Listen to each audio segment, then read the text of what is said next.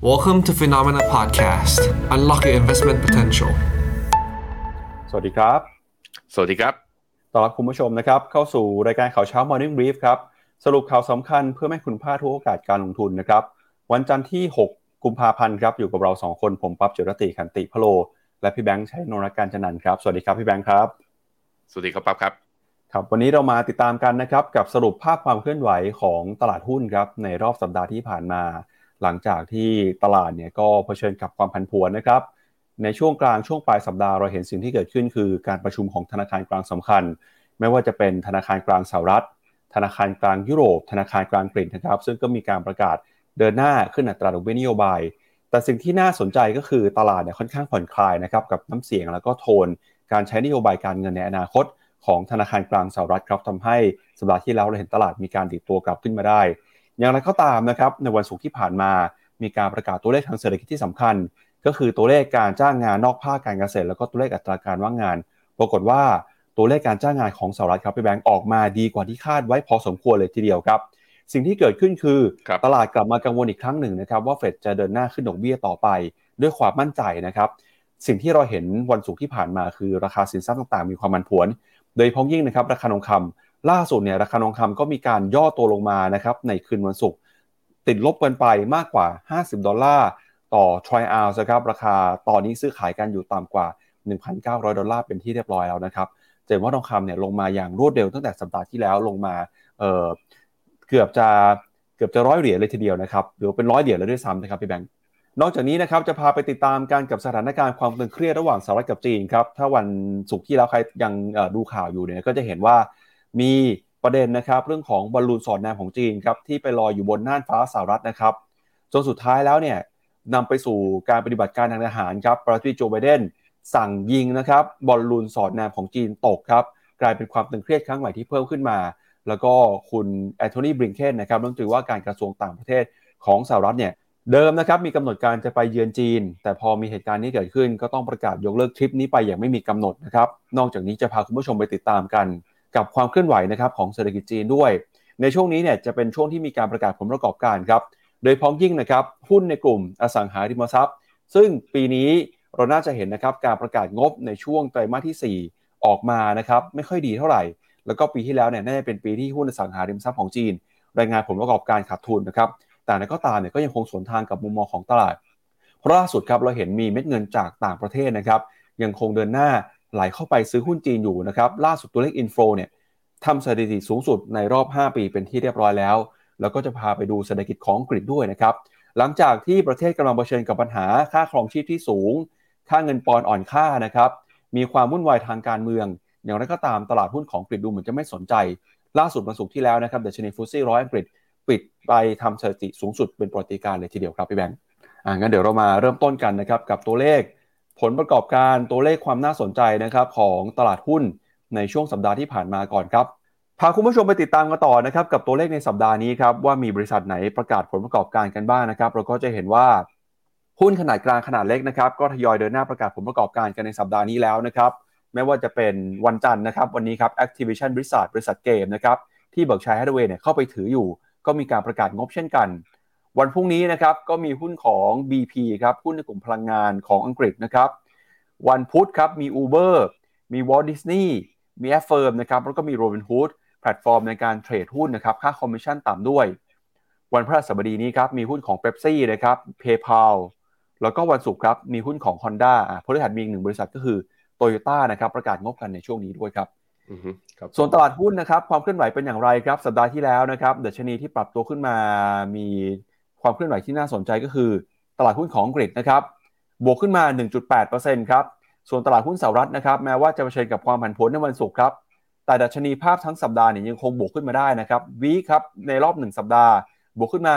1.6% นะครับ Global REIT 1.4% หุ้นของในประเทศที่พัฒนาแล้วบวกขึ้นมา 1.3% ตลาดหุ้นยุโรปบวกขึ้นมา 1.2% นะครับ High Yield Bond ได้ผลตอบแทนปรับตัวบวกขึ้นมาเช่นกันนะครับแล้วก็ตลาดหุ้นโลกครับทั้งสัปดาห์ที่ผ่านมา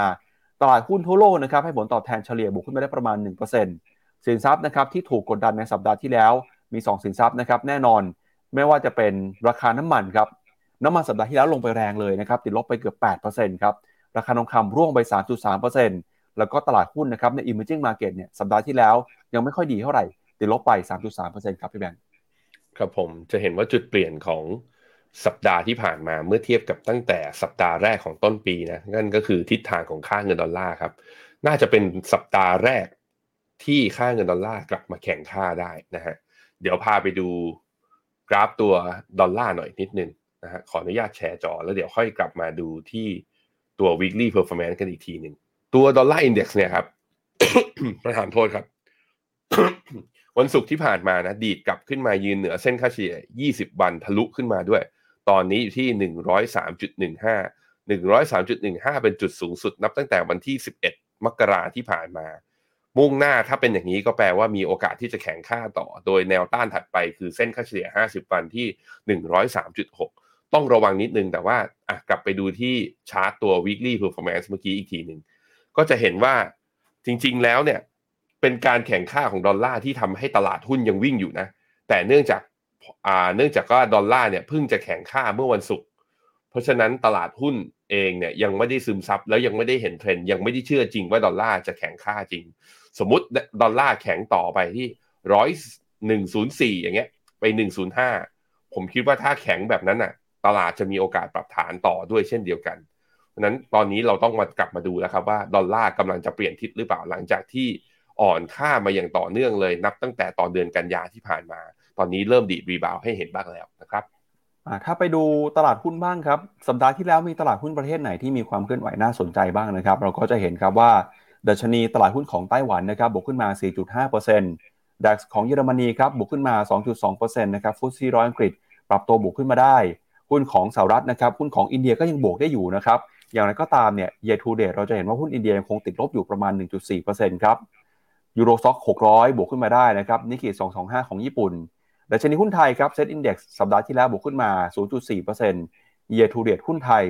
บวกขึ้นมาได้ 1.2% นะครับถ้าดูตั้งแต่ต้นปีเนี่ยจะเห็นว่าหุ้นไทย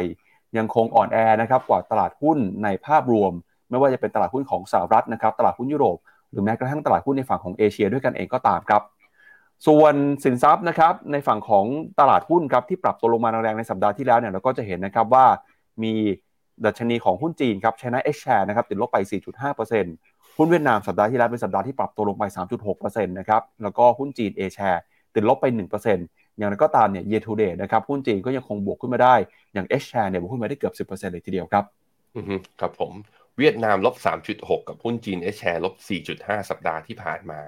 ต้องบอกว่าเป็นการเปิดหลังตรุษจีนที่อาจจะผิดหวังนักลงทุนที่คาดหวังกันลึกๆนะว่าจีนเปิดประเทศมาแล้วจะมีฟันโฟลไหลเข้าไปซึ่งมีฟันโฟลไหลเข้าไปจริงแต่เนื่องจากว่าตลาดหุ้นจีนนั้นบวกมาตั้งแต่เดือนธันวาแล้วตลาดอาจจะใช้จังหวะนี้ในการที่ปรับฐานเลยก็ต้องมารอดูกันอีกทีนึงนะว่า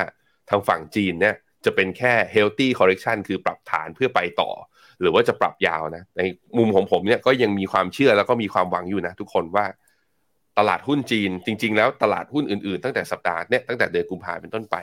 เดี๋ยวจะทยอยประกาศงบไตรมาส 4ออกมาตลาดน่าจะยังมีความหวังกับ earning season ฤดูกาลในการประกาศผลการดำเนินงานอยู่ณตอนนี้ด้วยเช่นเดียวกันครับไปดูต่อนะครับแล้วในตลาดหุ้นสหรัฐบ้างครับเซกเตอร์ไหนนะครับให้ผลตอบแทนเป็นยังไงบ้างเราก็จะเห็นว่าสัปดาห์ที่แล้วเนี่ยหุ้นในกลุ่มเทคนะครับปรับตัวขึ้นมาได้ค่อนข้างดีทีเดียวฮะไม่ว่าเป็นในกลุ่ม communication กลุ่ม information technology นะครับกลุ่ม consumer discretionary ก็บวกขึ้นมาเช่นกันกลุ่มอุตสาหกรรมนะครับ real estate finance บวกขึ้นมาหมดเลยครับกลุ่มที่ปรับตัวลงไปในสัปดาห์ที่แล้วเป็นหุ้นในกลุ่ม defensive นะครับไม่ว่าเป็นกลุ่ม utilities แล้วก็กลุ่ม healthcare ครับเดี๋ยวไปดูแผนที่หุ้นกันหน่อยนะครับว่าสัปดาห์ที่ผ่านมาหุ้นตัวไหนให้ผลตอบแทนเป็นยังไงบ้างอย่างที่เราให้เห็นภาพไปนะครับถ้าเกิดรายเซกเตอร์เนี่ยหุ้นกลุ่ม tech บวกขึ้นมาได้ดีสัปดาห์ที่แล้ว Microsoft บวกขึ้นมานะครับทั้งสัปดาห์ 3.7% Google 7.6%แล้วก็ที่โดดเด่นมากๆเลยคือหุ้นของ Meta ครับหลังจากที่มีการรายงานตัวเลขผลประกอบการออกมานะครับแล้วก็มีผู้ใช้งานใหม่เพิ่มมากขึ้นมามากกว่าคาด Meta ครับสัปดาห์ที่แล้วบวกขึ้นมาได้ถึง 25.83% Apple นะครับบวกขึ้นมาได้ 7.9% ครับ Nvidia 8% หุ้นของ Amazon บวกขึ้นมา 3.8% แล้วครับแล้วก็ที่น่าสนใจคือหุ้นของ Tesla ครับสัปดาห์ที่แล้วเนี่ยสัปดาห์เดียวบวกขึ้นมาได้ถึง 16.96% เลยทีเดียวครับส่วนหุ้นในกลุ่มสถาบันการเงินเป็นยังไงบ้าง นะครับสัปดาห์ที่แล้วเบิร์กแชร์ไฮเวย์ติดลบไป 0.4% ครับแล้วก็หุ้นในกลุ่มธนาคารพาณิชย์นะครับไม่ว่าเป็น JP Morgan Bank of America Wells Fargo Morgan Stanley นะครับบวกขึ้นมาได้ประมาณ 2-3% ครับส่วนหุ้นในกลุ่มที่ติดลบนะครับก็มีหุ้นในกลุ่ม Healthcare ครับ Johnson & Johnson นะครับหุ้นของ Merck หุ้นของ Pfizer ติดลบไปแล้วก็หุ้นอีกหนึ่งกลุ่มนะครับก็คือหุ้นในกลุ่มพลังงานครับเพราะว่าราคาน้ำมันปรับตัวลงมาแรงเนี่ยสัปดาห์ที่แล้วเราก็เลยเห็นหุ้นของ Exxon Mobil ติดลบไป 4% เชฟรอนนะครับปรับตัวร่วงลงไปถึง 8% เลยทีเดียวครับพี่แบงค์ปีนี้เป็นปีที่หุ้นกลุ่มเทคกลับมานะจากความคาดหวังว่าดอกเบี้ยจะขึ้นไม่เร็วแต่พอตัวเลขการจ้างงานออกมาเมื่อวันศุกร์เนี่ยก็ทำให้ตัว Nasdaq นั้นมีการปรับฐานแรงกว่า Dow Jones แล้วก็ S&P 500 มาดูที่หน้าจอผมนิดนึงนะฮะเมื่อคืนวันศุกร์ Nasdaq ปิดลบ 1.59% S&P ลบ 1 Dow Jones ลบ 0.38 แต่การปิดลบ 1.59% ของ Nasdaq นั้นยังไม่ตอบว่ากลับมาเป็นขาลงเพราะว่าเพิ่งทะลุผ่านเส้นค่าเฉลี่ย200 วันไปตั้งแต่วันอังคารสัปดาห์ที่แล้วการย่อลงมาอาจจะเป็นการย่อลงมาปิดแก็ปหลังจากที่กระโดดขึ้นไปเมื่อวันพฤหัสก็เป็นไปได้นะทุกคนเพราะนั้นคือยังมองเชิงบวกปรับฐานย่ออาจจะเป็นแค่ปรับฐานย่อนิดเดียวจากความกังวลเรื่องตลาดแรงงานแต่หลังจากนั้นผมคิดว่าตลาดน่าจะยังมีพอมีอัพไซด์อยู่เอาตรงๆคือผมไม่เชื่อว่าสปีดของดอกเบี้ยจะเร็วเท่าที่เฟดคาดผมไปมองอย่างนั้นแล้วนะเรื่องที่หนึ่ง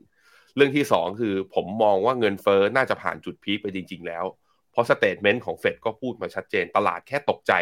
ข้อมูลระยะสั้นในตลาดหุ้นน่ะตกใจข้อมูลระยะสั้นของตลาดแรงงานที่เพิ่งประกาศออกมาแค่นั้นเองดอลลาร์น่าจะกลับมาอยู่ในทิศทางอ่อนคิดว่าเป็นอย่างนั้นนะครับครับไปดูต่อครับในกลุ่มธีมติกบ้างนะครับว่าหุ้นในกลุ่มไหนสัปดาห์ที่แล้วเป็นยังไงบ้างกลุ่มบล็อกเชนครับบวกขึ้นมา 5.9% กลุ่มเซมิคอนดักเตอร์บวกขึ้นมา 4.7%Cloud นะครับบวกขึ้นมาได้ 4% Cyber Securities ก็บวกขึ้นมาเช่นกันยกเว้น2กลุ่มที่ยังติดลบอยู่นะครับคือกลุ่ม Healthcare แล้วก็กลุ่ม E-sport ครับนอกจากนี้นะครับถ้าไปดู Investment Style เนี่ยก็เห็นว่าหุ้นในกลุ่ม Growth นะครับยังคงปรับตัวขึ้นมาได้ดีในสัปดาห์ที่แล้วบวกขึ้นมา 2.5% นะครับหุ้น Small Cap บวกขึ้นมา 2% กว่าเช่นกันแล้วก็หุ้น Large Cap นะครับ Quality Stocks ก็ปรับตัวบวกขึ้นมาได้ครับไปดูค่าเงินหน่อยครับอย่างที่บอกไปนะครับสัปดาห์ที่ผ่านมาค่าเงินดอลลาร์กลับขึ้นมาแข่งค่านะครับมีค่าเงินไหนอ่อนไปบ้างเงินปอนด์อ่อนไป 2.6% ค่าเงินบาทอ่อนค่าเทียบกับดอลลาร์ 1.9% นะครับเงินเยนก็อ่อนค่าไปประกอบกับตอนนี้เนี่ยเงินเยนนะครับก็มีแรงกดดันเข้ามาหลังจากที่มีการเสนอชื่อนะครับผู้ที่จะเข้ามาเป็นผู้ว่าการธนาคารกลางของญี่ปุ่นคนใหม่ด้วยค่าเงินยูโรอ่อนค่าไป 0.7% นะครับค่าเงินแคนาเดียนดอลลาร์สวิสฟรังรูปีเงินหยวนเงินดองนี่ก็อ่อนค่ากันไปทั่วหน้าเลยเมื่อเทียบกับดอลลาร์สหรัฐนะครับครับผมมาดูค่าเงินบาทเป็นกราฟหน่อยฮะจะเห็นว่าการกลับมาอ่อนค่าของค่าเงินบาทนั้นเริ่มส่งสัญญาณตั้งแต่ตอนวันพฤหัสนะบวกขึ้นมาได้ดีดขึ้นมาได้ 0.65 จากจุดต่ำสุดของวันเนี่ยอยู่ที่ 32.6 ก็ดีดขึ้นมาที่ 33 แล้วก็ยืนเหนือเส้นค่าเฉลี่ย 20 วันเป็นครั้งแรกนับตั้งแต่หลุดมาเมื่อตอนต้นเดือนพฤศจิกาวันศุกร์บวกต่ออีก 1% เช้านี้บวกต่ออีกประมาณ 0.44% มาอยู่ที่ 33.58 ตอนนี้คือ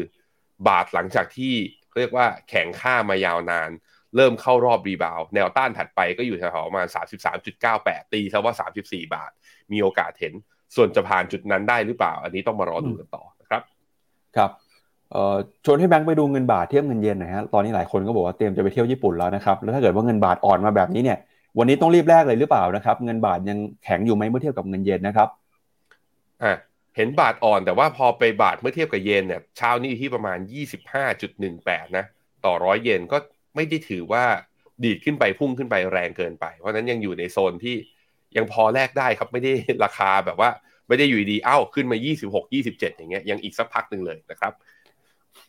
ครับไปดูในฝั่งของ Fixed Income บ้างครับเดี๋ยวชวนให้แบงค์ไปดูหน่อยว่าเป็นยังไงบ้างตราสารหนี้นะครับครับผมฝั่งตราสารหนี้ขอหน้าจอหน่อยฮะฝั่งตราสารหนี้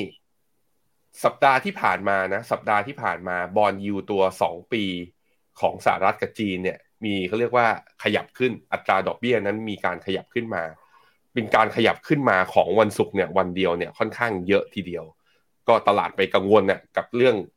ตัวเลขแรงงานที่พอแข็งแกร่งปุ๊บก็เลยมีรูมให้เฟดอาจจะอ้างเรื่องนี้แล้วแข่งกับการสู้กับตัวเงินเฟ้อต่อก็เป็นไปได้ตลาดไปคิดอย่างนั้นแต่ในขณะที่ตัวบอนด์ยิลด์10 ปีถือว่าขยับขึ้นไม่เยอะขยับขึ้นอยู่ที่ประมาณแค่ 2.1 เบสิสพอยต์เท่านั้น แต่ถ้านับตั้งแต่ตัวต้นปีที่ผ่านมาก็ต้องบอกว่าทั้งบอนด์ยิลด์10ปีสหรัฐกับเยอรมันเนี่ยปรับตัวลงมาอย่างต่อเนื่องจากความคาดหวังว่าเงินเฟ้อพีคไปแล้วนะครับครับแล้วก็กองรีทนะครับสัปดาห์ที่แล้วให้ผลตอบแทนปรับตัวขึ้นมาเป็นส่วนใหญ่นะครับไม่ว่าเป็นของออสเตรเลียยุโรปสหรัฐแล้วก็ของโลกนะครับที่ปรับตัวลงไปเนี่ยก็มีของญี่ปุ่นครับที่ยังเห็นการปรับตัวลงมาอย่างต่อเนื่องเช่นกันนะครับทองคำน้ำมันเป็นยังไงเดี๋ยวค่อยมาดูฮะไปดูก่อนว่าตัวเลขเศรษฐกิจสหรัฐที่น่ากังวลเนี่ยกังวลแค่ไหนนะครับแล้วทำไมราคาน้ำมันราคาทองคำถึงปรับตัวร่วงลงไปแรงนะครับก็วันศุกร์ที่ผ่านมานะครับสหรัฐอเมริกามีการเปิดเผยตัวเลขนะครับการจ้างงานนอกภาคการเกษตรแล้วก็ตัวเลขอัตราการว่างงานครับ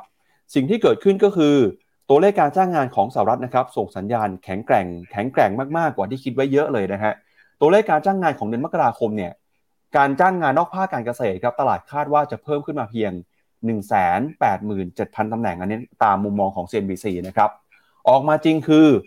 517,000 ตำแหน่งครับสูงกว่าที่คาดไว้เนี่ยเกือบ 2-3 เท่าตัวเลยทีเดียวครับส่วนอัตราการว่างงานครับตลาดคาดว่าจะอยู่ที่ระดับ 3.6% ครับออกมาจริงลดลงไปเหลือ 3.4% ครับเป็นตัวเลขอัตราการว่างงานที่ต่ำที่สุดในรอบ53ปีย้อนหลังกลับไปนะครับคือเดือนพฤษภาคมในปี1969ครับเศรษฐกิจของสหรัฐนะครับตอนนี้ส่งสัญญาณแข็งแกร่งอย่างถึงขีดสุดเลยนะครับการจ้างงานเติบโตขึ้นมาได้ดีโดยเราก็จะเห็นนะครับว่าการจ้างงานในภาคบริการครับretail hospitality เนี่ยบวกขึ้นมาถึง 28,000 ตำแหน่งเลยนะครับเป็นเซกเตอร์ที่มีการจ้างงานสูงที่สุดนะครับส่วนเซกเตอร์ที่หดตัวลงไปเนี่ยนะครับก็มีในฝั่งของภาค business services นะครับภาคธุรกิจหดตัวไปประมาณ 82,000 ตำแหน่งภาครัฐบาลนะครับหดตัวไป 74,000 ตำแหน่งแล้วก็ภาค healthcare ครับมีการจ้างงานลดลงไปนะครับ 58,000 ตำแหน่งนะครับก็ถือว่าเป็นสัญญาณที่ในภาพรวมเนี่ยเศรษฐกิจสหรัฐนะครับยังคงขยายตัวมีการจ้างงานเพิ่มขึ้นมาได้นะครับขณะเดียวกันครับตัวเลขค่าจ้างรายชั่วโมงนะครับโดยเฉลี่ยของแรงงานก็เพิ่มขึ้นมา 0.3% นะครับเมื่อเทียบเป็นรายเดือนก็สอดคล้องนะครับกับมุมมองของนักวิเคราะห์ถ้าหากว่าเทียบเป็นรายปีเนี่ยมีค่าจ้างแรงงานเพิ่มขึ้นไป 4.4% ครับถือว่าสูงกว่าที่นักวิเคราะห์คาดการไว้ด้วยนะครับซึ่งตัวเลขทั้งอัตราการว่างงานอัตรา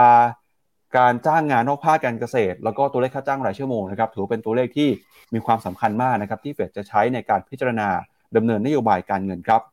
ซึ่งตัวเลขของอัตราการเข้าสู่ตลาดแรงงานของสหรัฐนะครับตอนนี้เราก็จะเห็นว่าสัดส่วนของกำลังแรงงานต่อจำนวนประชากรทั้งหมดเนี่ยอยู่ที่ประมาณ 62.4% ครับซึ่งหลังจากที่มีการเปิดเผยตัวเลขการจ้างงานออกมานะครับประธานาธิบดีโจไบเดนครับก็ออกมาระบุว่าตัวเลขการจ้างงานในเดือนมกราคมเนี่ยแสดงให้เห็นนะครับว่าสหรัฐมีการจ้างงานเพิ่มมากขึ้นถือว่าเป็นแผนเศรษฐกิจนะครับที่กำลังประสบความสำเร็จแล้วก็ทำให้เศรษฐกิจของสหรัฐกำลังเข้มแข็งแล้วก็ฟื้นตัวขึ้นมาครับประธานาธิบดีโจไบเดนนะครับออกมาบอกว่าตราเงินเฟ้อเนี่ยยังคงลดลงมาอย่างต่อเนื่องค่าจ้างที่แท้จริงกำลังเพิ่มขึ้นอย่างไรก็ตามนะครับก็ยังยอมรับว่ามีงานอีกมากที่ต้องทำเพื่อลดอัตราเงินเฟ้อนะครับโดยตอนนี้นะครับสิ่งที่ผู้นำของสหรัฐคนที่ทำเนี่ยเขาก็กล่าวบอกว่าเราได้สร้างงานได้มากกว่าตำแหน่งประธานาธิบดีในทุกสมัยนะครับภายใน2ปีนั่นคือการเติบโตของงาน2ปีที่แข็งแกร่งที่สุดในประวัติศาสตร์เมื่อมองภาพในระยะยาวนอกจากนี้นะครับปาร์ตี้ของสหรัฐก็ยังบอกด้วยว่ารัฐบาลจะยังคงพยายามอย่างต่อเนื่องนะครับที่จะ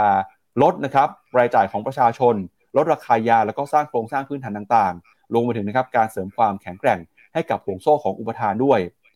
อย่างไรก็ตามนะครับ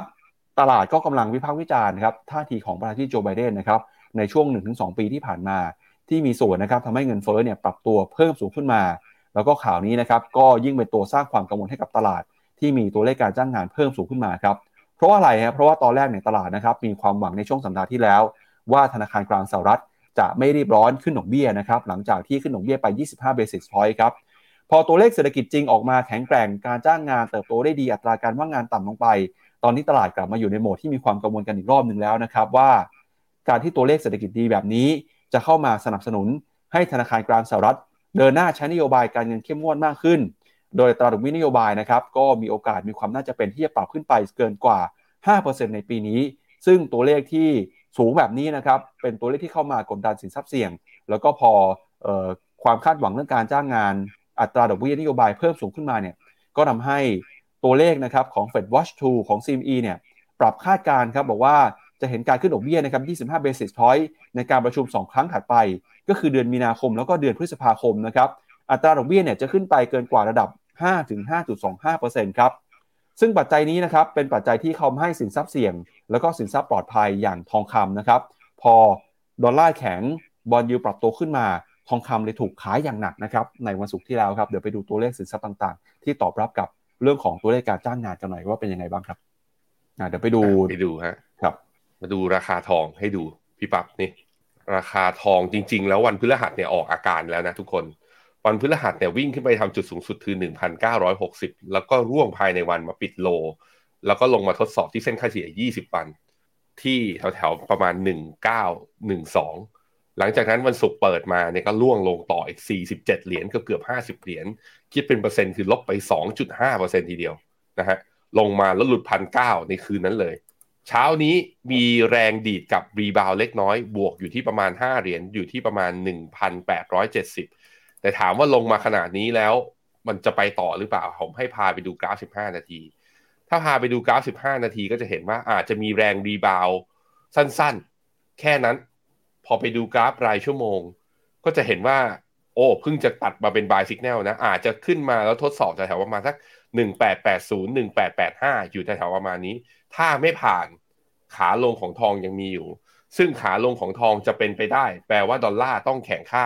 ไปอีกไปดูค่าเงินดอลลาร์กันหน่อยว่าแล้วเป็นยังไงนี่พอทุกคนบอกว่าเฮ้ยเฟดจะขึ้นดอกเบี้ยต่อดอลลาร์ดีดกับแข็งค่าทะลุเส้นค่าเฉลี่ย20วันปั๊บถามว่าดอลลาร์ไปต่อได้ไหมถ้าไปดูที่กราฟ15นาทีต้องบอกว่าแข็งค่าขึ้นมาค่อนข้างเร็วเกินไปนะต้องมีการพักฐานบ้างถ้าไปดูเป็นกราฟรายชั่วโมงก็เร็วเกินไปด้วยเช่นเดียวกันตอนนี้ RSI อยู่ที่80.28 ก็ถือว่าอยู่ในโซนโอเวอร์บอทเมื่อเทียบกับโอ้โหย้อนกลับไปตั้งแต่ต้นปีไม่เคยโอเวอร์บอทขนาดนี้มาก่อนนะฮะแสดงว่าข้อมูลเรื่องตลาดแรงงานเนี่ยถือว่าเซอร์ไพรส์ตลาดพอสมควรนั้นดอลลาร์ผมคิดว่าอัพไซด์มากสุดก็แถวๆประมาณ 103.6 ไม่น่าจะแข็งไปมากเกินกว่านี้เราน่าจะเข้ารอบย่อเพราะว่ารอบนี้แข็งเร็วเกินไปทองก็เช่นเดียวกันนั้นทองอาจจะมีรีบาวด์ได้ถึงประมาณ 1885 แต่ดูแล้วเทรนขาลงของทองเนี่ยถ้าจะบอกว่าลงสิ้นสุดแล้วอาจจะต้องรอแถวๆเส้นค่าเฉลี่ย50วันไหมฮะ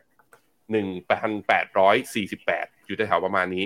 ถ้าเจอแถวๆวันเนี่ยผมคิดว่าเริ่มซื้อกลับได้แล้วไม่น่าจะลงไปได้มากกว่านี้ต่อถ้าดอลลาร์ไม่แข็งต่อนะครับไปดูตัวเลขกันหน่อยนะครับทำไมตลาดถึงตื่นเต้นครับกับการจ้างงานวันศุกร์ที่ผ่านมาเพราะว่าตัวเลขนี้เนี่ยมันสูงกว่าค่าเฉลี่ยในรอบหลายๆปีเลยทีเดียวนะครับไม่ว่าจะเป็นการจ้างงานนอกภาคการเกษตรที่เพิ่มขึ้นมามากกว่าคาดนะครับคาดไว้เพียงแค่ 108,000 ออกมาจริงคือ 500,000 นะครับอัตราการว่างงานเนี่ยลดลงมาต่ำลงมาเรื่อยๆครับลงมาอยู่ที่ 3.4 นะครับต่ำสุดในรอบกว่า50กว่าปีเลยทีเดียวครับแล้วก็ค่าจ้างรายชั่วโมงก็ยังคงเพิ่มขึ้นมาด้วยนะครับอันนี้ก็เป็นแนวโน้มที่ส่งสัญญาณว่าเศรษฐกิจสหรัฐนะครับกำลังจะฟื้นตัวแล้วเราก็จะเห็นนะครับว่า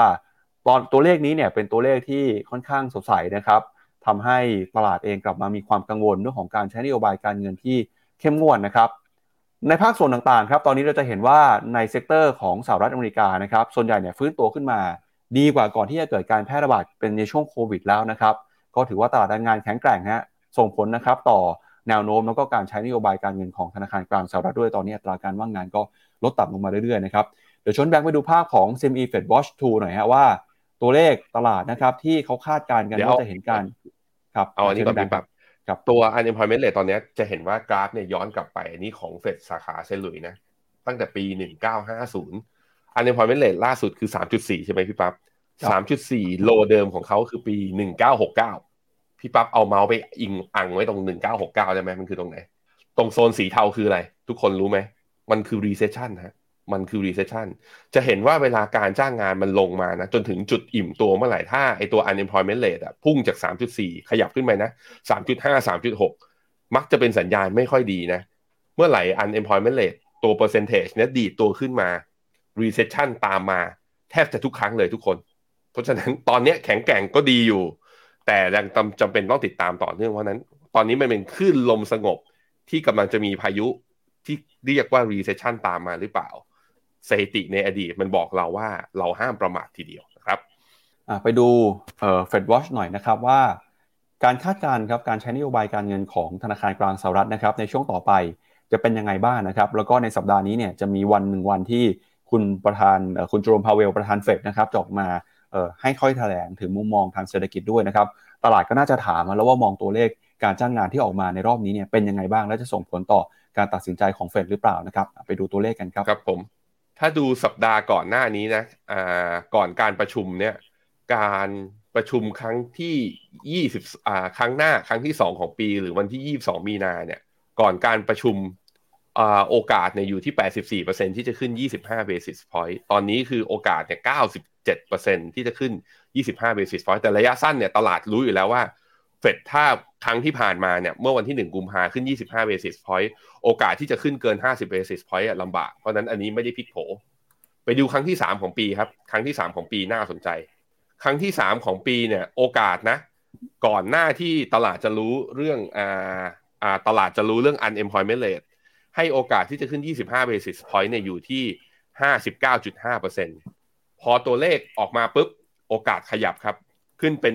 65.9 ก็ขึ้นมาแถวๆประมาณสัก 5-6% ก่อนหน้านี้อ่ะแล้วไปดูครั้งที่4ของปีครับวันที่14มิถุนาวันที่14มิถุนาโอกาสที่จะขึ้นแบบอีก25 basis point ก็ขยับขึ้นจากเดิมโอกาสให้อยู่ 13% ขึ้นเป็น 19% ก็จะเห็นว่านี่แหละครับก็ถึงบอกว่าความคาดหวังของตลาดตัวหรือว่ามองผ่านตัว Fed Fund Future ทุกครั้งที่มีข้อมูลใหม่ออกมาถ้ามันแย่กว่าที่ตลาดคาดหรือมากกว่าที่ตลาดคาดก็มีโอกาสที่ตลาดจะเปลี่ยนมุมมองต่อการขึ้นดอกเบี้ยของ Fed ด้วยเพราะฉะนั้นก็ยังชะล่าใจไม่ได้นะทุกคนที่บอกว่าเฮ้ยเดี๋ยว Fed ไม่ขึ้นดอกเบี้ยเยอะหรอกถ้าตลาดแรงงานยังแข็งแกร่งอยู่ถ้า Fed ยังจะคิดจะเอาเงินเฟ้อลงอยู่แล้วหรือถ้าเงินเฟ้อไม่ลงจริงโทนแบบเหี่ยวอ่ะแบบที่คุณเจอโรมโฮเวลพูดมาตั้งแต่ปีที่แล้วเนี่ยอาจจะยังอยู่ก็ได้นะฮะเอาละครับก็เป็นประเด็นที่ต้องติดตามกันนะครับกับเรื่องของเศรษฐกิจสหรัฐครับอย่างไรก็ตามนะครับในช่วงสัปดาห์ที่ผ่านมาเนี่ยนอกจากเรื่องของตัวเลขเศรษฐกิจแล้วก็ยังมีความเสี่ยงสำคัญอีกเรื่องนึงนะครับก็คือปัญหาความขัดแย้งทางภูมิรัฐศาสตร์ระหว่างจีนกับสหรัฐนะครับก่อนหน้านี้ครับทั่วโลกมีความหวังนะครับว่าการไปเยือนจีนอย่างเป็นทางการของรัฐมนตรีว่าการกระทรวงต่างประเทศคุณแอนโทนีบลิงเคนเนี่ยที่มีกำหนดการจะไปเยือนจีนนะครับน่าจะเห็นการเจรจาที่ดีแล้วก็ทำให้ความตึงเครียดเนี่ยค่อยๆผ่อนคลายไปแต่ปรากฏว่าสัปดาห์ที่แล้วเนี่ยเกิดเหตุการณ์ที่ไม่มีใครคาดคิดนะครับก็คืออยู่ดีๆครับที่น่านฟ้าของสหรัฐเนี่ยไปตรวจพบนะครับบอลลูนฮะตอนแรกเนี่ยที่มีข่าวนี้เกิดขึ้นมาหลายคนก็พูดกันไปต่างๆนานานะครับว่าเป็นมนุษย์ต่างดาวหรือเปล่าเป็น UFO หรือเปล่านะครับปรากฏว่าไม่ใช่ครับกลายเป็นบอลลูนสอดแนมของจีนนะครับที่ลอยไปบนน่านฟ้าสหรัฐนะครับล่าสุดเนี่ยนะครับเครื่องบินขับไล่ของกองทัพอากาศสหรัฐครับได้มีการยิงขีปนาวุธสอยบอลลูนนี้นะครับตกลงมาเป็นที่เรียบร้อยแล้วบริเวณชายฝั่งนะครับน่านน้ำของรัฐเซาท์แคโรไลนานะครับในวันเสาร์ที่ผ่านมาหลังจากที่บอลลูนนี้เนี่ยลอยเข้ามาสู่น่านฟ้าสหรัฐนะครับนานกว่า1สัปดาห์แล้วก็ทำให้เกิดการวิพากษ์วิจารณ์นะครับถึงขั้นที่รัฐมนตรีว่าการกระทรวงต่างประเทศของสหรัฐต้องระงับการเดินทางไปเยือนจีนไว้ก่อนขณะที่จีนนะครับหลังจากที่ทราบข่าวว่า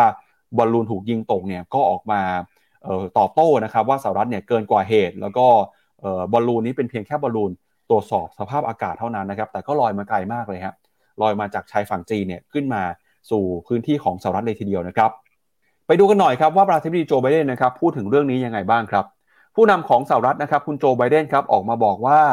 ได้มีการสั่งการให้ยิงบอลลูนนี้นะครับตั้งแต่วันพุธแล้วครับแต่กระทรวงกลาโหมสหรัฐเนี่ยหรือเพนทากอนครับแนะนำบอกว่าให้รอจนกว่าบอลลูนจะลอยไปถึงบริเวณน่านน้ำก่อนเพื่อไม่ให้เกิดผลกระทบนะครับต่อผู้คนที่อยู่บนภาคพื้นดินอาจจะได้รับอันตรายครับจากเศษซากที่ร่วงลงมานะครับซึ่งพวกเครื่องบินต่างๆเนี่ยก็มีการเฝ้าระวังนะครับไม่บินไปในพื้นที่ที่มีการปฏิบัติการทางทหารในครั้งนี้นะครับโดยรัฐมนตรีว่าการกระทรวงกลาโหมของสหรัฐก็บอกด้วยว่าปฏิบัติการคราวนี้นะครับดำเนินการด้วยความรอบคอบและก็ถูกต้องตามกฎหมายเป็นการตอบโต้บอลลูนของจีนที่ละเมิดอธิปไตยของสหรัฐอย่างที่ไม่สามารถยอมรับได้นะครับแล้วก็จีนเองก็ออกมาประณามนะครับว่าการกระทำแบบนี้เนี่ยเกินกว่าเหตุบอลลูนนี้เข้ามาเพื่อวัตถุประสงค์ทางวิทยาศาสตร์เท่านั้นกระทรวงต่างประเทศของจีนแถลงเมื่อวานนี้นะครับบอกว่าจีนขอให้อเมริกาจัดการเรื่องนี้อย่างอดทนอดกลั้นนะครับทว่าอเมริกาเนี่ยกลับดึงดันใช้มาตรการใช้ความรุนแรงนะครับทำให้จีนก็ออกมาบอกว่าจะสงวนสิทธิ์ตอบโต้ตามที่จำเป็นนะครับบอลลูนลูกนี้ถูกยิงตกมาน่านน้ำนะครับของมหาสมุทรแอตแลนติกห่างจากชายฝั่งสหรัฐประมาณ6ไมล์ครับซึ่งบริเวณนี้เนี่ยเป็นพื้นที่ที่ค่อนข้างตื้นนะครับก็อาจจะเป็นประโยชน์ที่ทำให้สหรัฐสามารถเข้าไปกอบกู้แล้วก็เอาชิ้นส่วนนี้เนี่ยไปวิเคราะห์ว่าจีนกำลังทำอะไรอยู่ครับโดยนายทหารของสหรัฐก็ออกมาระบุนะครับว่าชิ้นส่วนของบอลลูนนี้ครับกระจัดกระจายในบริเวณมากกว่า11กิโลเมตรแล้วก็มีเรือทหารของสหรัฐนะครับอยู่ในบริเวณนั้นเพื่อเตรียมจะเข้าไปสำรวจนะครับว่าอุปกรณ์ที่ลงมาเนี่ยมันมีอะไรบ้างโดยสถานการณ์ตอนนี้นะครับความตึงเครียดระหว่างสหรัฐกับจีนครับ ยังคงเพิ่มสูงขึ้นมาเรื่อยๆหลังจากที่จีนกับสหรัฐนะครับมีการใช้มาตรการตอบโต้ทางการค้ากันมีการขู่คว่ำบาตรนะครับแล้วก็มีการสั่งห้ามที่จะส่งสินค้าสำคัญทางเทคโนโลยีโดยสหรัฐเนี่ยไปยังจีนครับทางจีนก็แสดงความไม่พอใจนะครับแล้วก็ล่าสุดเนี่ยความสัมพันธ์เริ่มจะฟื้นขึ้นมาเรื่อยๆหลังจากที่มีข่าวว่าผู้นำของสหรัฐนะครับได้มีความพยายามในการพูดคุยแล้วก็ถือว่าการกระทรวงต่างประเทศนะครับกำลังจะเดินหน้าไปเยือนจีนอย่างเป็นทางการแต่ปรากฏว่าพอเกิดข่าวนี้ขึ้นมาเนี่ยก็ทำให้ความตึงเครียดกลับมาอีกครั้งหนึ่งแล้วก็ตลาดเองก็กลับมามีความกังวลนะครับว่าจีนจะตอบโต้อะไรกับสหรัฐในครั้งนี้แล้วก็สถานการณ์จะย่ำแย่ไปแค่ไหนจะส่งผลกับเศรษฐกิจการลงทุนแล้วก็การค้าระหว่างทั้งสองประเทศยังไงบ้างครับพี่แบงค์ที่แน่ๆตอนนี้ตลาดหุ้นทางฝั่งหางเสงเปิดมาแล้วไม่ค่อยดีก็คือนักลงทุนเนี่ยค่อนข้างกลัวนะกลับมาดูที่หน้าจอผมตอนนี้หางเสงเปิดมาแล้วฮะเช้านี้ลบอยู่ 2.4% ลงมา3วันทำการติดแล้วนะได้แท่งแดง3วันทำการติดแล้วแล้วก็ MACD ก็ตัดมาเป็นเซลล์สิกแนลตั้งแต่กลางสัปดาห์ที่ผ่านมาเพราะนั้นจีนเข้าสู่โหมดปรับฐานแล้วยิ่งมีข่าวนี้ผมคิดว่านักลงทุนคงกังวลแหละว่าจะมีมาตรการในการกดดันในมุมอื่นๆเพิ่มเติมจากสหรัฐหรือไม่นะครับครับถ้าดูภาพตลาดจริงๆลงมาแค่ในฝั่งของจีนนะครับเพราะว่าญี่ปุ่นยังบวกได้อยู่ฮะญี่ปุ่นเช้านี้บวกขึ้นมาได้ประมาณเกือบ 1% ออสเตรเลียกับนิวซีแลนด์เนี่ยเคลื่อนไหวอยู่ในกรอบแคบๆนะครับส่วนจีนเนี่ยเปิดมาติดลบไปประมาณ 0.8 นะครับพี่แบงค์แล้วก็หางเซ็งอย่างที่บอกไปฮะร่วงไปเกินกว่า 2% เลยนะครับไต้หวันติดลบไปประมาณ 1% ครับแล้วก็เกาหลีใต้นะครับอาจจะย่อลงมาเช่นกันครับเดี๋ยวมาดูนะครับว่าจะเป็นยังไงส่วนหุ้นไทยเนี่ยวันศุกร์ที่แล้วหุ้นไทยดัชนี SET Index บวกขึ้นมาได้ 5.78 จุดนะครับมาอยู่ที่ 1,688 จุดครับหุ้นไทยกลับมามีความหวังนะครับว่าจะขึ้นไปทดสอบ 1,700 จุดอีกครั้งหนึ่งจะทำได้หรือเปล่านะครับเดี๋ยววันนี้ต้องมาลุ้นกันครับพี่แบงค์ครับผมกลับไปดูตัว Airship ตัวบอลลูนของพี่จีนเขาหน่อยสิพี่ปั๊บเห็นทาง FT Research เขาประมาณการเอาไว้ด้วยว่าแบบเฮ้ยขนาดของมันแล้วโอเปอเรชั่นของมันรวมถึงทิศทางในการบินมาเนี่ยมันเป็นยังไงบ้างไหนพี่ปั๊บลองอธิบายหน่อยสิครับก็ไปดูกันนะครับกับบอลลูนตัวนี้นะครับว่าเขามีหน้าตาเป็นยังไง Financial Times เขาไปเอาภาพให้ดูเขาบอกว่าบอลลูนสอดแนมนี้เนี่ยตั้งแต่ถูกปล่อยออกมานะครับมันก็ค่อยๆขยายพองตัวขึ้นมาเรื่อยเพื่อให้สามารถลอยอยู่บนอากาศได้นะครับขึ้นไปความสูงถึง 45,000 ฟุตเลยนะครับซึ่งก็ถือว่าเป็นระดับที่สูงกว่านะครับ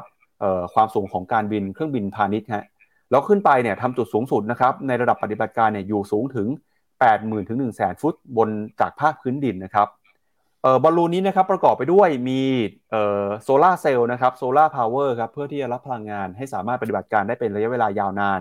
แล้วก็มีเรดาร์นะครับในการตรวจจับไม่ว่าจะเป็นตรวจจับสภาพแวดล้อมอุณหภูมิความสูงอากาศพื้นที่นะครับเพื่อส่งข้อมูลไปให้กับศูนย์ควบคุมนะครับแล้วก็มีกล้องด้วยฮะกล้องนี้ก็สามารถถ่ายภาพได้นะครับทั้งถ่ายภาพภาคพื้นดินแล้วก็กล้องที่ตรวจจับความร้อนด้วยนะครับถ้าหากว่าไปลอยอยู่เหนือน่านฟ้าหรือในพื้นที่ไหนเนี่ยก็จะสามารถตรวจสอบตรวจจับข้อมูลได้นะครับสหรัฐก็มองว่าเป็นการสอดแนมนะครับบอลลูนนี้ครับ Financial Times ครับเขาบอกว่าลอยจากภาคพื้นของจีนนะครับผ่านมหาสมุทรแปซิฟิกครับเข้าบริเวณชายฝั่งตอนตกของสหรัฐนะครับเข้าไปทางมอนทานาครับก่อนที่จะไปถูกยิงตกที่เซาท์แคโรไลนาครับพี่แบงค์ไม่รู้สิคนดูครับคิดยังไงกันบ้างอ่ะจีนบอกว่ามาตรวจสภาพอากาศแต่ดูจากคือจีนไปอเมริกาแล้วเป็นบอลลูนด้วยนะคือถ้ามันหลุดออกไปไกลขนาดนี้ไม่ทักหรือว่าไม่แจ้งอเมริกาเขาหน่อยเหรอหรืออาจจะแจ้งไปแล้วคือไม่ได้คุยกันหรือว่าแบบหน่วยงานไม่อ่านรายกลุ่มหรือเปล่าอันเนี้ยก็ไม่รู้แต่ว่าที่แน่ๆคืออเมริกาเนี่ยออกมาแล้วก็คือจีนอาจจะเจตนาดีแต่อาจจะผิดพลาดก็ได้ในการสื่อสารแต่อเมริกาแจ้งออกมาแล้วแหละแล้วก็ยิงตกไปแล้วด้วยใช่ไหมสิ่งที่ผมคิดว่ามีความเสี่ยงมากๆที่อาจจะเกิดขึ้นก็คืออาจจะเกิดมาตรการแทรกแซงอะไรเพิ่มเติมหรือเปล่าหรือว่ามาตรการลองไปดูภาพต่อไป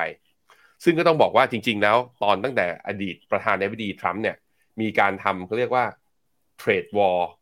กันมาเรื่อยๆถูกไหมก็ต้องบอกว่าตอนเนี้ยมันจริงๆแล้วคือเทรดระหว่างจีนกับสหรัฐเองเนี่ยก็ไม่ได้คือถึงจะมีเทรดวอร์แต่ก็ยังคือยอดการจับจ่ายใช้สอยแล้วก็การค้าแลกเปลี่ยนกันระหว่างกันเนี่ยมันแค่หดตัวช่วงปี 2018-19 แล้วหลังจากนั้นก็ขยับขึ้นมาอีกรอบหนึ่งคราวนี้การขยับขึ้นมาก็มีผลทำให้ GDP จีนของจีนเองก็โตขึ้นมาด้วยคำถามคือโจไบเดนน่ะจะคิดว่าจะทำเทรดโพ วอลเพิ่มเติมไหมตั้งกำแพงภาษีกับจีนเพิ่มเติมหรือเปล่าอันนี้น่าคิดแต่มุมนึงผมคิดว่าทางฝั่งโจไบเดนก็ต้องคิดดีๆนะพี่ปั๊บเพราะว่าถ้าสมมติอเมริกาปีนี้กำลังจะ recession แล้วไปทำเทรดวอลไปทำสงครามการค้า GDP อาจจะหดตัวแรงกว่าที่คิดก็ได้เรื่องนี้เรายังไม่รู้นะครับว่าทำเนียบขาวจะเอายังไงแต่จีนเนี่ยออกปากมาชัดเจนเลยว่าไม่ใช่ดาวเทียมสอดแนมมันเป็นดาวเทียมตรวจสอบสภาพอากาศเท่านั้นอเมริกาคิดเกินไปไกลดังนั้นถ้าอเมริกายังปักหลักนะยังเชื่อมั่นว่าจีนกำลังทำการสอดแนมอยู่ความเห็นไม่ตรงกันเนี่ยอาจจะเกิดคอนฟลิกต์ได้นะครับไปดูต่อครับกับสถานการณ์ในเรื่องของเศรษฐกิจจีนกันบ้างนะครับแล้วช่วงนี้เนี่ยตลาดก็กลับมามีความหวังนะครับว่าจีนเองเนี่ยจะมีเศรษฐกิจฟื้นตัวขึ้นมาได้ดีครับหลังจากผ่อนคลายนโยบายควบคุมโควิดมีการเปิดเมืองมีการเปิดประเทศนะครับแต่นั้นก็ตาม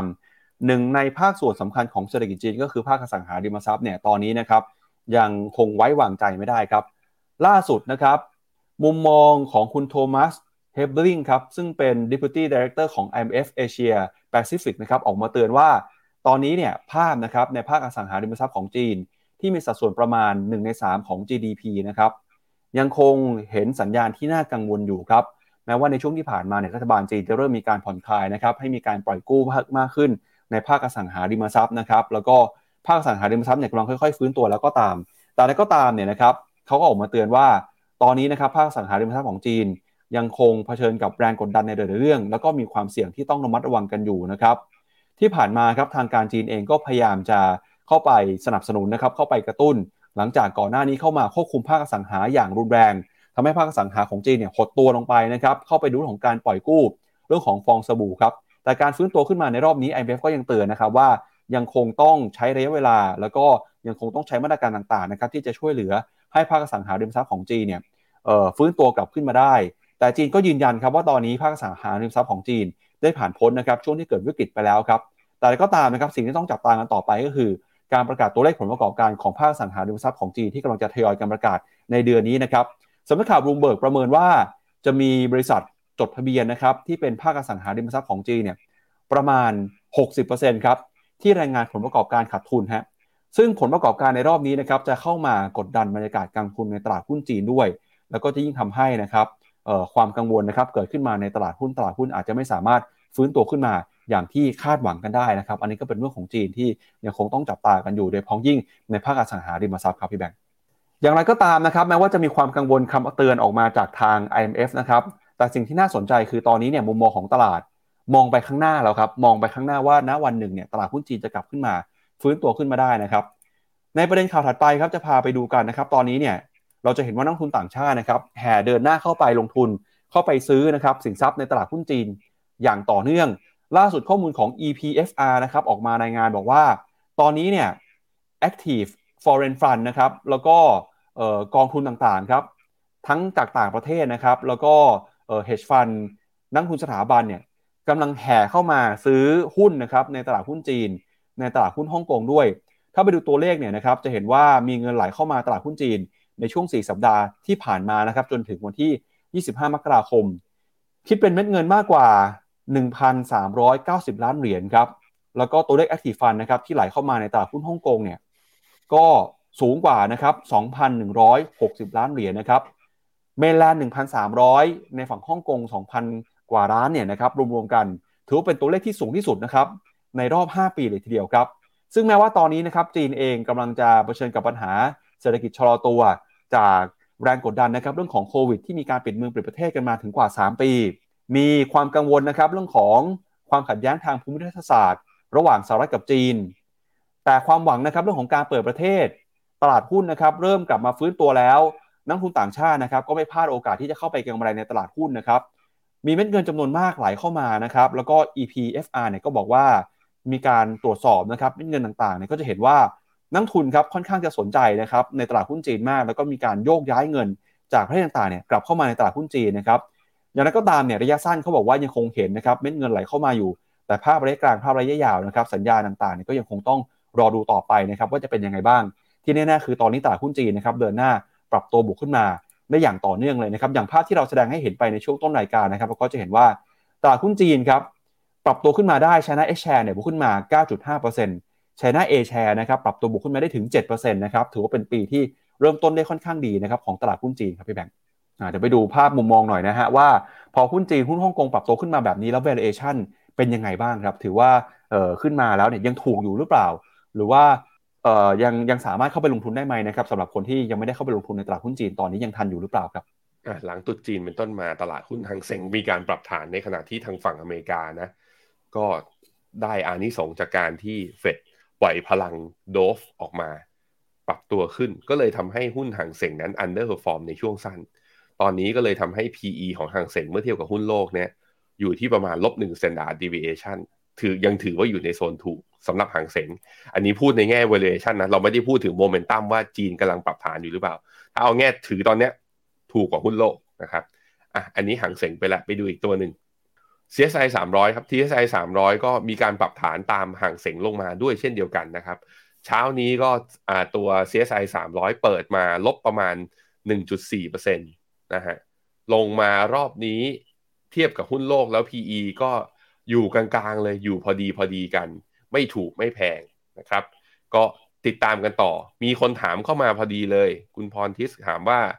Tactical Call ตัว SCB CHA เป็นยังไงบ้างมาดูตัว SCB CHA เป็นกราฟรายเดย์หน้าจอผมกันนะฮะก็จะเห็นว่าเราคอกันตอนที่ดัชนีหังเส็งดีดเหนือเส้นค่าเฉลี่ย200วันแล้วก็ดีดพ้นตัว Down Trend Channel เนี่ยขึ้นมาได้รอบนี้ย่อลงมาตอนนี้กำลังยืนทดสอบอยู่ที่เส้นค่าเฉลี่ย20วันเราเห็นหลายๆตลาดนะโดยเฉพาะทองเนี่ยพอหลุดเส้นค่าเฉลี่ย20วันแล้วก็หลุดลงมาเร็วเลยรอบนี้ก็วัดใจกันหน่อยฮะถ้าตัว CSI 300 ลงมาแล้วหลุดต่ำกว่าเส้นค่าเฉลี่ย200วันจะอาการไม่ดีทันทีตอนนี้เส้นค่าเฉลี่ย200วันอยู่ที่ 4,025 ก็คือลงได้อีกประมาณ60เหรียญจากตรงนี้ถ้า60เหรียญก็คือตอนนี้ลบอยู่ 1.3% ถ้าลบอีกประมาณสัก 1.5% ประมาณนี้นะก็แปลว่าหังเส็งก็จะเข้าสู่ก็เรียกว่าหลุดแนวรับสำคัญคือเส้นค่าเฉลี่ย200วันลงมาซึ่งภาพแบบนี้อาจจะต้องทำการลดพอร์ตหรือ stop loss ออกไปก่อนแต่ถ้ายังไม่หลุดถ้ายังยืนได้เป็นแค่การปรับฐานช่วงสั้นก็เราก็มารอกันต่อเพราะต้องอย่าลืมนะฮะแรงซื้อก็มีคนจ่อรอซื้ออยู่แล้วก็ฟันโฟลต่างชาติเนี่ยอย่างที่เห็นคือเดือนมกราเนี่ยเข้ามาซื้ออย่างมีนัยสำคัญโฟลเหล่านี้เมื่อเห็นตลาดและ valuation ไม่ได้แพงเกินจริงมากเกินไปตลาดย่อลงมาเขาก็อาจจะเริ่มทยอยเก็บก็ได้นะครับชวนที่แบงค์อ่านคอมเมนต์เพิ่มเติมได้เลยนะครับครับผมคุณอำนาจบอกกองจีนกำลังบวกอยู่ดีๆสงสัยติดลบพอลูกโป่งจีนนี่แหละมันไม่ใช่ลูกโป่งมันเป็นบอลลูนนะคุณอำนาจต้องรอดูกันแต่ว่า react นี้ก็ต้องบอกว่าไม่ค่อยดีเท่าไหร่คือมันเข้าทางอเมริกาในการหาเหตุคือเรามองจากตรรกะของคนธรรมดายังบอกได้ลำบากเลยว่าถ้าตรวจสภาพอากาศแล้วอากาศที่อเมริกาไปเกี่ยวอะไรกับเขาแล้วทำไมไม่แจ้งก่อนอย่างเป็นทางการเป็น official เข้าไปเนาะมันก็มีเหตุให้ต้องสงสัยหลายอย่างจริงๆเดี๋ยวนะมีคนคอมเมนต์เรื่องลิเวอร์พูลเขาบอกว่าตัวเลขลิเวอร์พูลออกมาไม่ค่อยดีตอนนี้เปลี่ยนชื่อเป็นลิเวอร์พูลไปก่อนมันเป็นอย่างนั้นแหละฮะปีนี้ผมคิดว่าลิเวอร์พูลเป้าของผมนะต้องหนีตกชั้นให้ได้ปีนี้เปลี่ยนเป้าแล้วท็อปโฟนี่คงห่างไกลเข้าไปเรื่อยๆต้องมาดูกันว่าลิเวอร์พูลจะอยู่ในโซนตกชั้นเมื่อไหร่นะแพ้รัวๆขนาดนี้3 แมตช์โดนไป8ประตูยิงไม่ได้เลยนี่มันทีมอะไรวะงงจริงนะนี่คุณเจษบอกว่าฝากแบรนด์คุณพีทนะครับใช่ครับแหมคุณมิสเปอร์ตีบอกฟินโนคอพลาดอีกแล้วอย่ามีบอลลูนสิมันก็อย่างนี้นะเราก็มองตามสัญญาณทางเทคนิคต้องรอกันต่อไปแล้วก็ยังพูดไม่ได้ว่าพลาดขนาดนั้นเพราะว่ามันยังไม่หลุดกลับมาที่ stop loss นะครับโอเคครับพาคุณผู้ชมไปดูกันต่อนะครับกับเศรษฐกิจของสหราชอาณาจักรบ้างครับก็ปีนี้เนี่ยเป็นปีที่เราเห็นข่าวไม่ค่อยดีนะครับก็บอกว่าตัวเลขเศรษฐกิจเนี่ยจะส่งสัญญาณชะลอตัวมีโอกาสนะครับที่เศรษฐกิจจะเข้าสู่ภาวะหดตัวนะครับอย่างไรก็ตามเนี่ยตลาดหุ้นกลับไม่ได้มองอย่างนั้นครับดัชนีฟุตซี่ร้อยของอังกฤษนะครับขึ้นไปทำจุดสูงสุดใหม่ all time high เป็นที่เรียบร้อยแล้วนะครับสาเหตุสำคัญที่ทำให้ดัชนีฟุตซี่ร้อยอังกฤษนะครับขึ้นไปทำ all time high เนี่ยแม้ว่าจะมีความเสี่ยงเรื่องของค่าเงินดอลลาร์ที่อ่อนค่านะครับเรื่องของต้นทุน cost of living การใช้ชีวิตเนี่ยที่กำลังพุ่งสูงขึ้นมาเรื่องของเงินเฟ้อเรื่องของความกังวลทางการเมืองความไม่มั่นคงทางการเมืองในปีที่แล้วนะครับ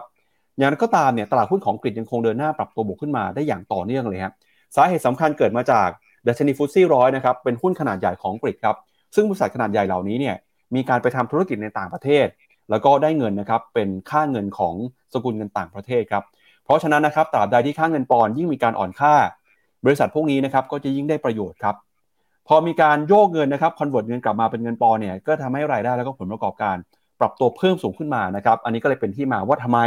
ตลาดถึงมีความหวังนะครับว่าหุ้น100ตัวที่ใหญ่ที่สุดของอังกฤษจะเดินหน้าปรับตัวบวกขึ้นต่อไปได้ขณะที่ดัชนีฟุตซี่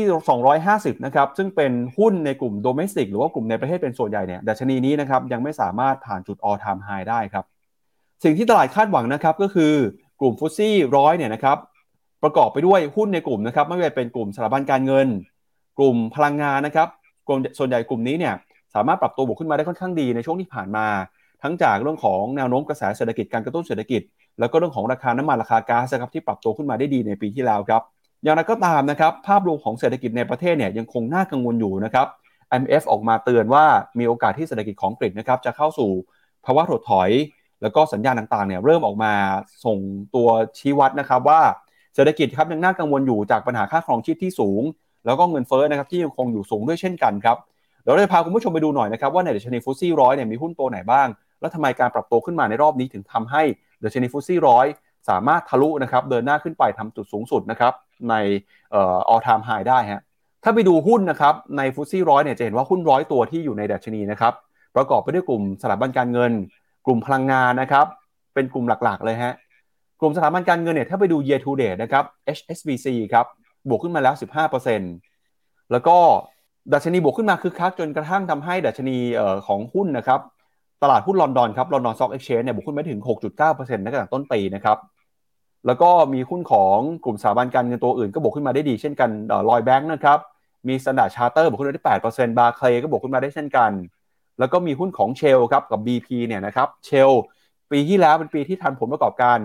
ดีที่สุดเป็นประวัติการนะครับตั้งแต่ที่มีการก่อตั้งบริษัท BP ครับสัปดาห์นี้จะประกาศงบกันแล้วก็หุ้นในกลุ่มเหมืองแร่นะครับไม่เป็นริโอตินโตเนี่ยก็บวกขึ้นมาได้ 5% นะฮะกลุ่มต่างๆนะครับบวกขึ้นมาได้สดใสเลยครับยกเว้นกลุ่มที่เป็นกลุ่มเฮลท์แคร์นะครับอาจจะย่อลงมาบ้าง AstraZeneca เนี่ยปีที่ผ่านมาyear to date นะครับตั้งแต่ต้นปีจนถึงปีนี้ครับยังคงติดลบอยู่นะครับตอนนี้ติดลบไปประมาณ 6% ครับพี่แบงค์อันนี้ก็เป็นภาพของตลาดหุ้นอังกฤษที่เราอยากให้ดูกันเดี๋ยวชวนพี่แบงค์ไปดูภาพชาร์ตหน่อยว่ามันสดใสขนาดนั้นเลยเหรอฮะแล้วทำไมมันจะไปต่อได้แค่ไหนนะครับท่ามกลางความกังวลเรื่องของเศรษฐกิจที่ชะลอตัวที่ถดถอยครับจุดสูงสุดของตัวฟุตซี่100นะครับอยู่ที่เดือนพฤษภาคมปี2018จุดสูงสุดเดิมนะตอนนั้นทำไฮอยู่ที่ 7,908 ตอนนี้ 7,888 ถ้าเป็นราคาปิดเนี่ยทำคือจุดสูงสุดของเมื่อวันศุกร์เนี้ยที่ 7,912 ก็คือทะลุไปแล้วอ่ะก็คือทำนิวไฮคำถามคือทำนิวไฮในขณะที่ทั้ง IMF เองทั้ง World Bank เองหรือแม้แต่นักเศรษฐศาสตร์ในบูมเบิร์กคอนเซนแซสที่รวบรวมมาบอกว่า GDP ของอังกฤษปีนี้จะติดลบไปเลย4ไตรมาสแล้วตรงนี้จะยืนได้จริงหรือก็ต้องกลับไปดูอย่างที่ปั๊บให้ดูเห็นชาร์ตเมื่อกี้นะตัวฮีทแมปเมื่อกี้ก็จะเห็นว่าหุ้นหลายๆตัวโดยเฉพาะหุ้นกลุ่มพลังงานอาจจะได้ประโยชน์ในช่วงที่ผ่านมาก็เลยทำให้ยังหนุนการขึ้นอยู่ของดัชนีอยู่เป็นต้นมาแต่ว่าถ้าเมื่อไหร่เศรษฐกิจเข้าสู่รอบของการเรียกชะลอตัวเนี่ยแน่นอนว่าในเชิงเซนติเมนต์ของนักลงทุนก็ต้องมีเขาเรียกว่าเขาก็ต้องพอรู้ว่าเศรษฐกิจกำลังชะลอแล้วตัวเองจะทุ่มทุนแล้วไปลงทุนในสินทรัพย์เสี่ยงเยอะหรอเป็นผมก็ต้องขายลดพอร์ตบ้างไม่มากก็น้อยแหละเพราะนั้นผมคิดว่าหุ้นอังกฤษตอนนี้ที่เทสไฮอยู่อัพไซด์อาจจะมีไม่เยอะนะทุกคนคิดว่าใครที่มีอยู่เนี่ยก็อาจจะจำเป็นต้องลดพอร์ตออกไปก่อนครับครับไปดูมุมมองของ IMF หน่อยนะครับล่าสุดที่มีการปรับประมาณการแนวโน้มการเติบโตของเศรษฐกิจนะครับในปี2022ครับประเมินว่าเศรษฐกิจอังกฤษเนี่ยจะเติบโตอยู่ที่ประมาณ 4.1% ปี2023นะครับประเมินว่าจะติดลบเลยฮะ -0.6 นะครับก่อนที่จะฟื้นตัวอีกครั้งในปี2024จะเติบโตได้ 0.9% นะครับขณะที่เศรษฐกิจของยุโรปครับในยูโรโซนเนี่ยยังบวกได้อยู่นะครับปีนี้อยู่ที่ 0.7 ปีหน้า 1.6 นะครับปีที่แล้วอยู่ที่ประมาณ 3.5 ครับเยอรมนีเนี่ยปีนี้ไม่ลบนะครับเยอรมนี IMF บอกว่าปีนี้อยู่ที่ประมาณ 0.1 ฝรั่งเศส 0.7 อิตาลี 0.6 สเปน 1.1 นะครับก็จะเห็นว่าอังกฤษเนี่ยเศรษฐกิจดูเหมือนจะอ่อนแอมากที่สุดในกลุ่มภาคพื้นยุโรปเลยนะฮะแต่ก็ไม่สามารถบดบังนะครับความหวังของนักทุนที่เห็นตลาดหุ้นฟื้นตัวได้ครับพี่แบงค์เอาละครับเดี๋ยวก่อนจากกันไปนะครับกลับไปดูภาพอีกรอบนึงเดี๋ยวไปดูคอมเมนต์กันอีกรอบนึงด้วยครับว่าเป็นยังไงบ้างครับคุณ To Love You บอกว่าอย่างนี้หุ้นอเมริกาจะเอายังไงดีอะ กลับมาในเชิงของตัวกราฟนะเป็นพวก daily chart เนี่ยจริงๆแล้วคือเราอาจจะมองว่ารอบนี้เป็นการพักฐานแบบ healthy correction นะเพราะว่ายืนเหนือดาวเทรนไลน์ขึ้นมาได้แล้วยืนเหนือเส้นค่าเฉลี่ย200วันขึ้นมาได้เช่นเดียวกันกับตัว Nasdaq ภาพคล้ายๆกันวันนั้นมันจะย่อบ้างก็ยังไม่ถึงกับขนาดเสียทรงขนาดนั้นแต่ใครซื้อมาตั้งแต่ข้างล่างอ่ะสมมุตินะซื้อมาตั้งแต่ตอนต้นเดือนเลยหรือว่าปลายเดือนธันวาที่ผ่านมาแล้วตอนนี้อยากเก็บกำไรไว้ก่อนเพราะว่าสถานการณ์ไม่แน่นอนเพราะเรื่องนึงที่มันทำให้ผมก็เสียวๆนิดนึงเหมือนกันก็คืองบ 3A อ่ะ Apple Alphabet Amazon พอออกมาแล้วเนี่ยกลายเป็นว่า Guidance เนี่ยออกมาไม่ดีแล้วตลาดมีการปรับฐานหุ้น Tech 3 ตัวนี้พอมันปรับฐานลงมาก็เลยทำให้ Nasdaq เนี่ยออกอาการด้วยเช่นเดียวกันก็ต้องรอดูกันต่อนะทุกคนรอดูกันนิดนึงแต่ในเชิงสัญญาณทางเทคนิคผมยืนอย่างนี้ว่ามันยังไม่เข้าสู่จุด stop loss นะครับต้องอดทนกันก่อต่อไปนะครับคุณจำนะบอกว่าเตรียมกระสุนไว้แล้วรอการย่อรอบนี้ใช่ไหมคุณพิพัฒน์รู้ได้ไงอ่ะรู้ได้ไงรอชม Phenomena กับพี่ป๋องไปเห็นใน Facebook พี่ป๋องมาใช่ไหมครับเสียป๋องเมื่อวันอาทิตย์ผมไปไหว้พระกับเสียป๋องมาเดี๋ยวรอดูกันคุณธีรพัฒน์บอกเปรียบเหมือนตอนแมนยูขาลงหมายถึงลิเวอร์พูลตอนนี้ใช่ไหมมันก็เป็นอย่างนี้นะทุกอย่างมันอยู่ในกฎไตรลักษณ์อนิจจังทุกขังอนัตตาไม่มีอะไรแน่นอนไม่มีอะไรเป็นความยั่งยืนขาขึ้นของลิเวอร์พูลมาแป๊บเดียวเองเนาะแป๊บเดียวเข้าขาลงแล้วนะฮะใครเป็นแฟนลิเวอร์พูลตอนนี้คือวิธีทำใจของคุณทำยังไงกันบ้างฮะลองแชร์มาให้ผมหน่อยคุณจาวิสบอกว่านอนฟาร์ม 500,000 บอกคำเดียวเซลอะไรรอกันก่อนนะฮะไปพี่ปั๊บครับก็ย้ำกันอีกครั้งนึงนะครับสัปดาห์นี้ครับเป็นสัปดาห์ที่จะมีการประกาศผลประกอบการของหลายบริษัทเลยนะครับรายการของเราก็พยายามจะติดตามแล้วก็สรุปนะครับผลการประกาศงบให้ท่านทราบกันนะครับยังไงเนี่ยวันจันทร์นะฮะก็มี Activation บริษัทซึ่งเป็นบริษัทที่Berkshire Hathawayมีการถือหุ้นอยู่ด้วยนะครับวันอังคารครับมี BP นะครับบริษัทน้ำมันสัญชาติอังกฤษก็จะประกาศงบกันด้วยนะครับเดี๋ยวยังไงติดตามกันแล้วก็วันพุธครับมี Walt Disney มี Affirm Robinhood นะครับวันพฤหัสครับหุ้นในกลุ่มยานยนต์ของญี่ปุ่น Toyota แล้วก็วันศุกร์นะครับมีหุ้นของ Honda ด้วยนะครับส่วนตลาดหุ้นนะครับณตอนนี้ครับ 9:02 น.ตลาดหุ้นเอเชียเป็นยังไงบ้างก็ยังไม่มีการเปลี่ยนแปลงจากช่วงเมื่อสักครู่ที่ผ่านมานะครับนิกเกิล225ยังบวกขึ้นมาอยู่ 1% ครับแล้วก็ออสเตรเลียนิวซีแลนด์ยังติดลบนะฮะแล้วก็จีนครับตอนนี้เนี่ยติดลบเพิ่มมากขึ้นแล้วครับเซี่ยงไฮ้คอมโพสิตนะครับติดลบไป China A50 ติดลบไปจะเกือบ 2% แล้วนะครับหังเส็งฮ่องกงลดช่วงลบลงมาแล้วครับจากลบ 2% กว่าๆตอนนี้เหลือติดลบไป 1.5 1.6 แล้วนะครับไต้หวันนะครับติดลบอยู่ 1%แล้วอีกสักครู่หนึ่งเนี่ยหุ้นไทยกำลังจะเปิดนะครับก็เดี๋ยวรอดูว่าหุ้นไทยจะเป็นยังไงนะครับเกาหลีใต้ลดช่วงลบลงมาแล้วฮะบรรยากาศค่อยๆฟื้นขึ้นมาแล้วนะครับพี่แบงก์ก็น่าจะมีความหวังนะครับไม่น่ากังวลเหมือนเมื่อสักครู่ที่ผ่านมาครับก่อนจากกันไปครับชวนคุณผู้ชมติดตามกับกิจกรรมดีๆของ Phenomena นะครับช่วงนี้เราก็มีโปรโมชั่นมีแคมเปญนะครับใครที่ซื้อกองทุน Phenomena ในช่วงที่ผ่านมาแล้วก็จะได้รับเหรียญฟิตเนี่ยนะครับเหรียญฟิตนี้สามารถนำมาใช้เป็นส่วนแลกส่วนลดค่าธรรมเนียมนะครับในการซื้อกองทุนค่า front end fee นะครับจากบลจ.โดยสามารถลดได้สูงสุดถึง 20% เลยทีเดียวนะครับเงื่อนไขคือใช้ฟิน